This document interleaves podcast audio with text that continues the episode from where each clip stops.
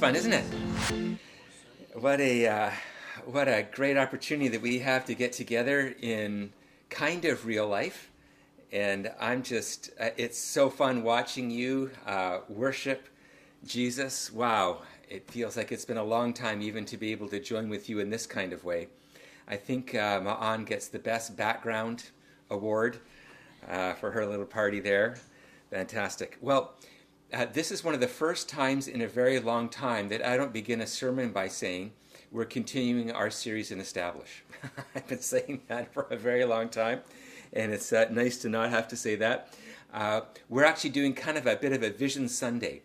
What happened yesterday is we got together as elders, staff, and community leaders and prayerfully sought to discern what is God saying to us as a community in this time? And so, what I'd like to be able to do is to um, kind of comment on their reflections and try to summarize what it seems like God is saying to us in this time. It's, I think it's going to be very encouraging for you, and it really helped us as a leadership team know how to uh, kind of how to move forward in response to what the Spirit of God is doing. So we began by observing some challenges. And uh, there's at least three. There were many that we observed also through the survey, which you filled out. Thank you very much for that. Uh, and it's at least three things that uh, we face during this time. One is, in spite of being in the middle of a pandemic, it seems like we're as busy as ever. There's just so much going on in our life that it can be quite overwhelming to figure out how does God fit into this? How do I participate in church life? Um, how do I read my Bible, let alone reach out to my neighbor? And so there's a real busyness in our life, and it's just the reality that we live in. Um, we also observed that people often, when they reflect on their life and their relationship with God and others, that there's just lots of accusations. And it feels as though we never think that we're doing well enough. That is this picture that God is looking down on us, kind of shaking his head and just hoping that we would get it. And so we kind of live under this cloud of accusation and condemnation. Excuse me. Feeling as though we're just never living up to our own expectations, let alone what God would want for us. And finally, there's a sense of anxiety that uh, the uncertainty that we feel in the world are, is the are the vaccines going to be really working? What is life going to be like as we look forward to the summer or fall?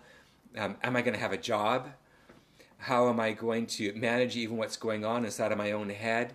There's just lots going on that uh, produces anxiety. And so, one of the pictures that we had about what this looks like is that they can kind of feel like Goliath. They're kind of like a giant that intimidates us, almost bullying us.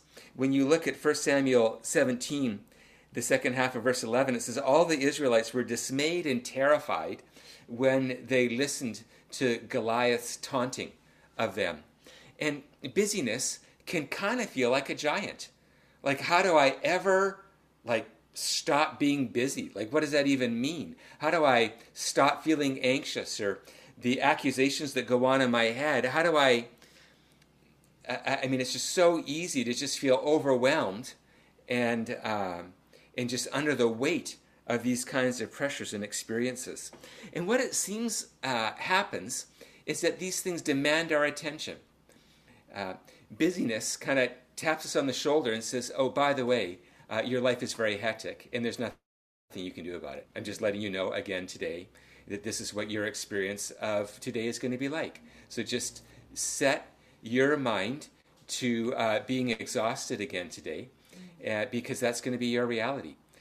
Um, we can hear those accusations, and those accusations tap us on the shoulder like a giant that just says, uh, you'll, you'll always feel condemned. It's just your life experience. It's probably some psychological disorder that you have or something that has happened outside of your control, and it's just what it's going to be like. Anxiety says the same thing. You can't get rid of me. And so we end up feeling terrified and dismayed in the face of these giants that feel looming over our lives. And uh, their goal is to make us, uh, to, uh, to believe more in them than in God. So busyness says, uh, by the way, um, I'm really the master of your day. God isn't, I am. I've got a full agenda for you, and you better get to work now. Uh, accusation says, believe in what I say. Believe in me. It's kind of a faith statement, isn't it? Believe that you're condemned. Don't imagine that you'll ever come out from under this cloud. Anxiety says, uh, trust in me.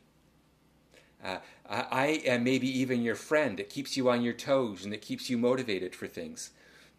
But you need to believe in me. You need to believe, anxiety says, you need to believe in my existence. You need to believe in my power and authority in your life. This It's maybe a strange way to think about it, but I think this is what happens to us. So, how do we slay then these giants as David did? How do we how do we ever defeat these giants that seem to demand our attention, demand our devotion, and make us feel as though there's no way to come out from under their power? Well, he did a very uh, simple but powerful thing. He activated his faith. David chose, in the, in the face of all these, uh, uh in the face of this giant that is, is demanding submission, he chose to activate his faith in God instead. This is what he says in 1 Samuel 17 again, verse 45. 45. He says, You come against me with sword and spear and javelin. You come against me with, with physical things that capture my eyes. But I come against you in the name of the Lord Almighty, the God of the armies of Israel, whom you have defied. I don't trust in you, I trust in God. And I'm going to activate my faith in God.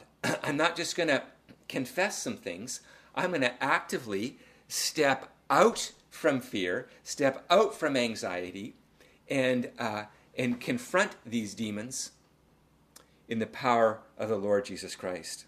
So here's what I would like to, uh, to present to you this morning.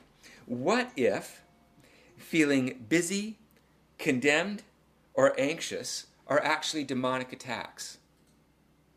I mean, I, I, when I say it out loud, it's even hard to picture how that could be true. But what if the feeling and maybe even the reality of busyness is actually the enemy in your life, filling your life to such a degree that it squeezes out God? Now, everybody has a busy life. I'm not trying to say that if you have a busy life, that you're you know, under demonic power. I'm not, I'm not at all, that would be ridiculous. But what if the feeling of busyness, that th- just there's no space to breathe, what if that feeling is actually demonically inspired? What if, and even more clearly so, a sense of feeling accused and condemned, what if that's not a so much, in a sense, a psychological issue, but it's actually a spiritual issue that is actually demonically inspired. That those things that come against you are not being generated by you, they're being generated by something outside of you coming to condemn you. The anxiety. What if anxiety is actually a demonic attack? What this means is that if we frame these issues in that light, then they become giants to be opposed, not something to work on. Um, uh, David didn't go up to Goliath and said, You know what? I'm feeling some, uh, like we're a bit out of sorts here. You're quite angry, very large. And so, what I'd like to do is, I kind of like to work through with you uh, our relationship so that we could live in harmony together. Wouldn't that be a special thing? No, what did he say? I'm going to defeat you. I don't. I don't work on, what if we don't work on anxiety? We don't work on accusations or busyness. What if we actually uh, oppose them. And don't think that it's something inside of us. We understand the source of where things are coming from. Isn't this radical? We don't have to spend hours working through where that came from. We know where it came from. It came from the pit of hell. And we do not have to submit to the authority of these ideas and agendas. We know that they're defeated when we no longer believe in them. You know, we've talked a lot in our church how we all have faith, don't we? The question is what we have faith in. And we know that um, these things that come against us, we know that they're defeated when in our heart we no longer believe in them.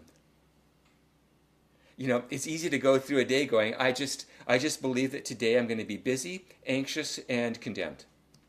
I just, I'm, I'm believing that up. I'm setting myself up to endure that kind of day. And David comes along and says, I'm not doing that. I'm actually going to oppose and defeat these things through the power of the living God. And these, these enemies defy the peace and joy that is rightly mine in Jesus Christ. And I'm not going to tolerate it. I'm not going to negotiate. I'm not going to surrender to their authority. I'm going to defeat their power through the power of the living God. Listen to what Ephesians 6:10 says. It says, "Take up the shield of faith, with which you can extinguish all the flaming arrows of the evil one." How do you resist demonic attack? Through the shield of faith. Through placing our faith in who God is, not in who they are. Not believing in them, believing in God. We are victorious when we trust more in God's sovereignty and sufficiency than in our feelings and circumstances. My friends, this is tremendously practical. I find myself believing in my feelings all the time. They feel like Lord. My feelings feel like my Lord.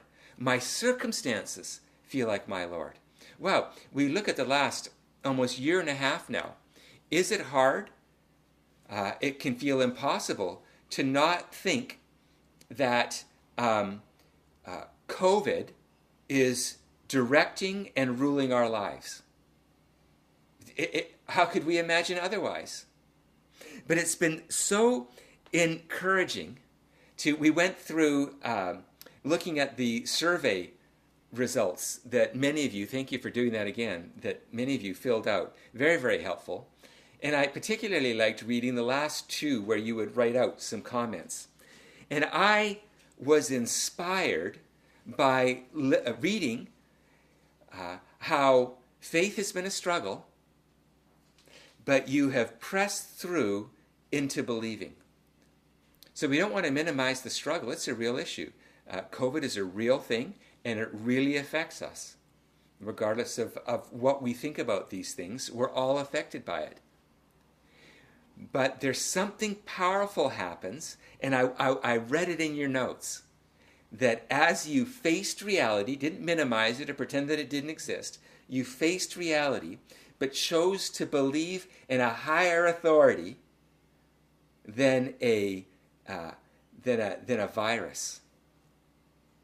And I, I, I would listen to the faith in your voice as you described trusting in Jesus experiencing patience, humility, surrender, the freedom to love, as you believed more that God is great and good than believing in what you would feel or see with your eyes. Incredible. And so, uh, as we got together as a, as, a, as a wider leadership team, it was really clear that God has already been working in our midst this call to faith. You've all, all been working this through already. And so we just want to affirm that this is what God is doing and to somehow support and encourage that. One of the things that I'll, I'll just say now, we'll, we'll talk more in the family meeting in just a minute, but one of the things that I'd like to bring to your attention is we're going to be uh, having three different uh, series during the summer and uh, as opposed to established that went on forever. I think we've overreacted and we're going the opposite direction. We're going to have three in one summer. Uh, the first series is going to be on how to read the Bible. In Ephesians 6:17, it talks about the Word of God being the sword of the Spirit.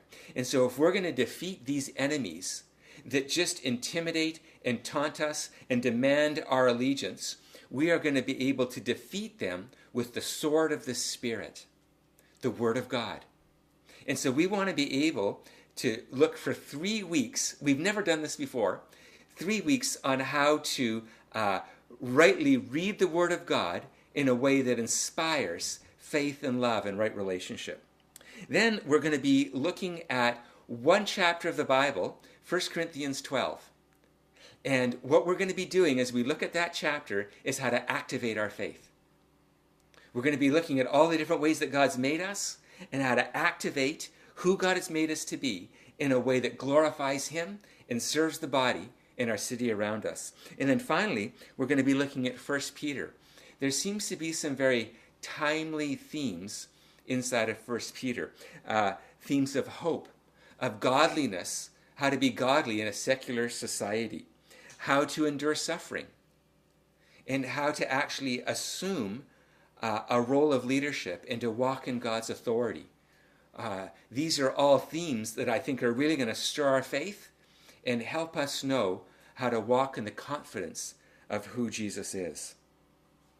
So, um, uh, in conclusion, what is the greatest act of faith? If we have these giants of busyness and, and uh, anxiety and accusation, and we defeat them through faith, how do we know if we've won? How do we, how do we know if, uh, if they're still exerting power over us or we're walking in the freedom of the Lord Jesus Christ? The primary way that we know that we are uh, walking in faith is that we're loving God and others. A verse that I think you've heard me say, uh, perhaps ad nauseum, is uh, the only thing that counts is, is faith working itself out in love, expressing itself in love. So now follow me on this, okay? To get free from being busy, I mean, this is just going to be, okay, well, I'll say it and then we'll unpack it. To get free from being busy, to get free from feeling accused, to get free from being anxious, we practice love. Well, this is the opposite of what our enemies say to us. Busyness says, you can't be loving because you're too busy. You can't be loving because you're way too anxious and you're barely surviving the moment. You can't be uh, you can't be loving because I condemn you with all the sin in your life and faithlessness in your life. There's no way that you can love others. Look at look at who you are. How radical would it be that the first thing that we would do Matthew 6:33 would be to seek God and his righteousness. What is his righteousness? To walk in love. That it takes faith that in the midst of what feels like a, a life that's way too busy, to choose to love God and to love others in each moment of the day. To choose to trust that He's sovereign and sufficient, that I don't have to be anxious. To choose that through the work of the Lord Jesus Christ, I am no longer condemned, Romans 8 1. But I walk in the freedom of the forgiveness of sins. And this is where we start. We don't, uh, we don't work out these issues, we conquer them by faith in Jesus Christ, and that is demonstrated by loving others. You know, I think of my own life in this regard, and uh, it's a pretty full life. There's lots going on at, at you know every level. We have a very full house. Uh, just this weekend, we have uh, three people moving into our house, one person moving out of our house. Uh, we're building a, a, laneway in our backyard. In a few weeks, I'm going off to Dubai to uh, to teach at Every Nation Seminary. Um, I get to I get to be a, a, pastor in our church community, which is an incredible privilege. And uh, there's a lot going on. Um, and I, you know, anyways, there's a lot going on. And so what I can say is, I'm too busy to be loving. I mean, I want to be loving, don't get me wrong, but I'm just too busy. And what if I don't believe in my busyness? I believe that my Father has equipped me to be able to love others in this moment. Oh, everything changes. Everything changes. I'm not too busy. Anxiety does not need to define me, and I'm not condemned. I don't need to work on it. I oppose it. I reject it by the authority of the Lord Jesus Christ, those things are not true. Jesus is true. And, and my freedom in Jesus is expressed in loving others. And wouldn't you know it? As I start to love others in faith, I feel less overwhelmed with my schedule. I feel less condemned, less, con- uh, less anxious, because I am now submitting to a, a, a greater authority, Jesus Christ. So, this is what we talked about yesterday, and I've been really excited to share with you that what we want to do in this season is to focus on faith. God's already been doing it in your life, in our community, and we want to fan that flame through the sermon series and through communities and DGs. But to begin, I would like to for us to demonstrate faith through communion. Now, I don't know if you can quickly get some some bread and, and juice. It doesn't have to be. It doesn't have to look like wine. This is grape juice. It doesn't have to look like wine to, for it to be legal or something. Like it's just uh, you know. Let yourself engage in this moment. Grab a glass of water and a cracker. It's it's all good. But uh, but here's what I'd like to say about communion. Communion is an act of faith. What it says is is that I am believing through uh, practically doing something. What did David do? He, he, he, he prayed, but he did more than pray. He ran out onto the battlefield and defeated his enemies, the enemies of God and the enemies of God's people. He acted, we're going to actively do something as a demonstration of our confidence in the work of Jesus Christ. This is what faith feels like. It's not, it's not taking a, a, a drink of juice and having a bite of bread uh, as a religious act.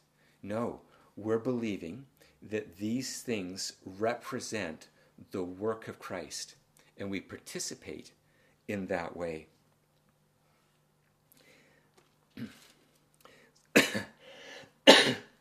Excuse me.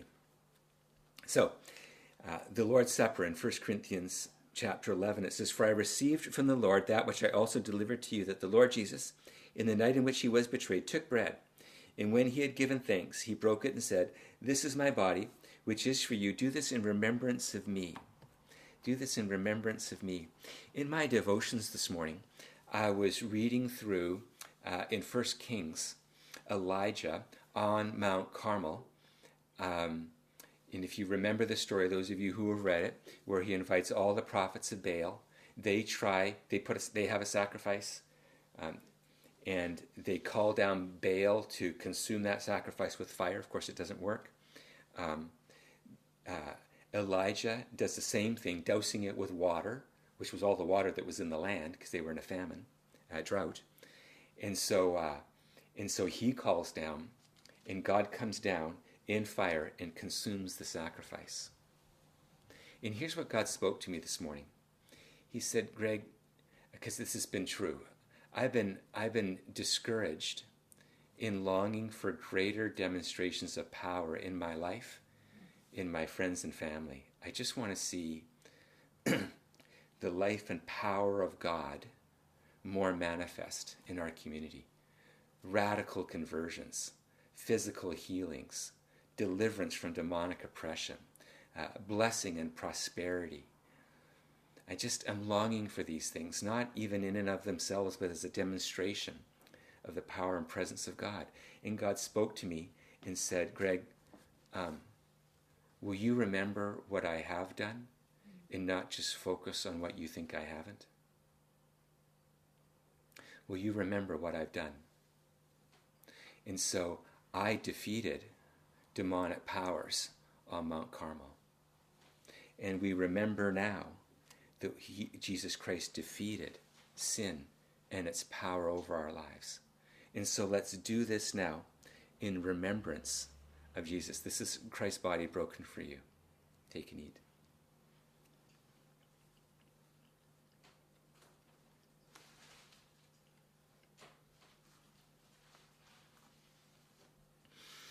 In the same way, he took the cup also after supper, saying, This cup is the new covenant, new relationship in my blood. Do this often as you drink it in remembrance, remembrance again, of what's already true of me.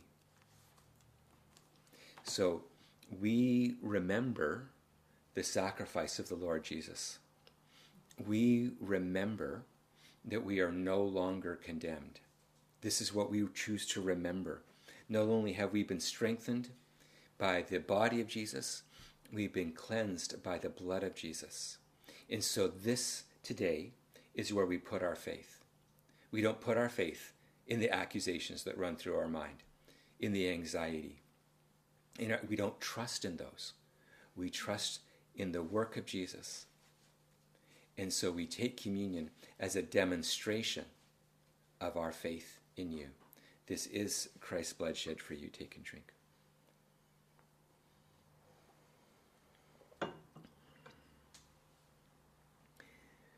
This has been, uh, this is a powerful moment for us as a church community that God would be so kind as to clarify what his priority is in this season and in this coming year, that we would be people of faith.